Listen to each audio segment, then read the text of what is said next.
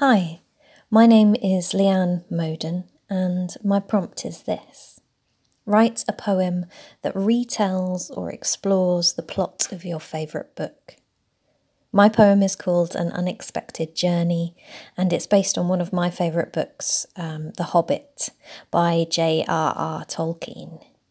In the book, in case you haven't read it, Bilbo Baggins is press ganged into an adventure filled with mortal peril, giant spiders, um, and general mayhem when all he really wanted was a second breakfast.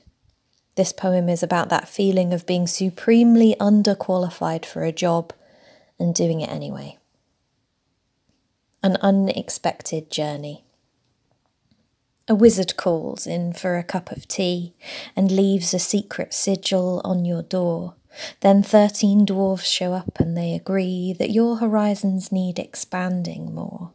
A mission to recapture stolen gold. The dwarves are grateful for their recruitee. A master thief, adventurous and bold, turns out that Gandalf lied on your CV. There will be goblins, dragons, and some elves. You'll be imprisoned, hungry, cold, and wet. You curse under your breath and to yourself.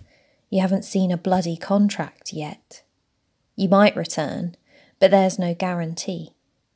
You sigh and add hero to your CV.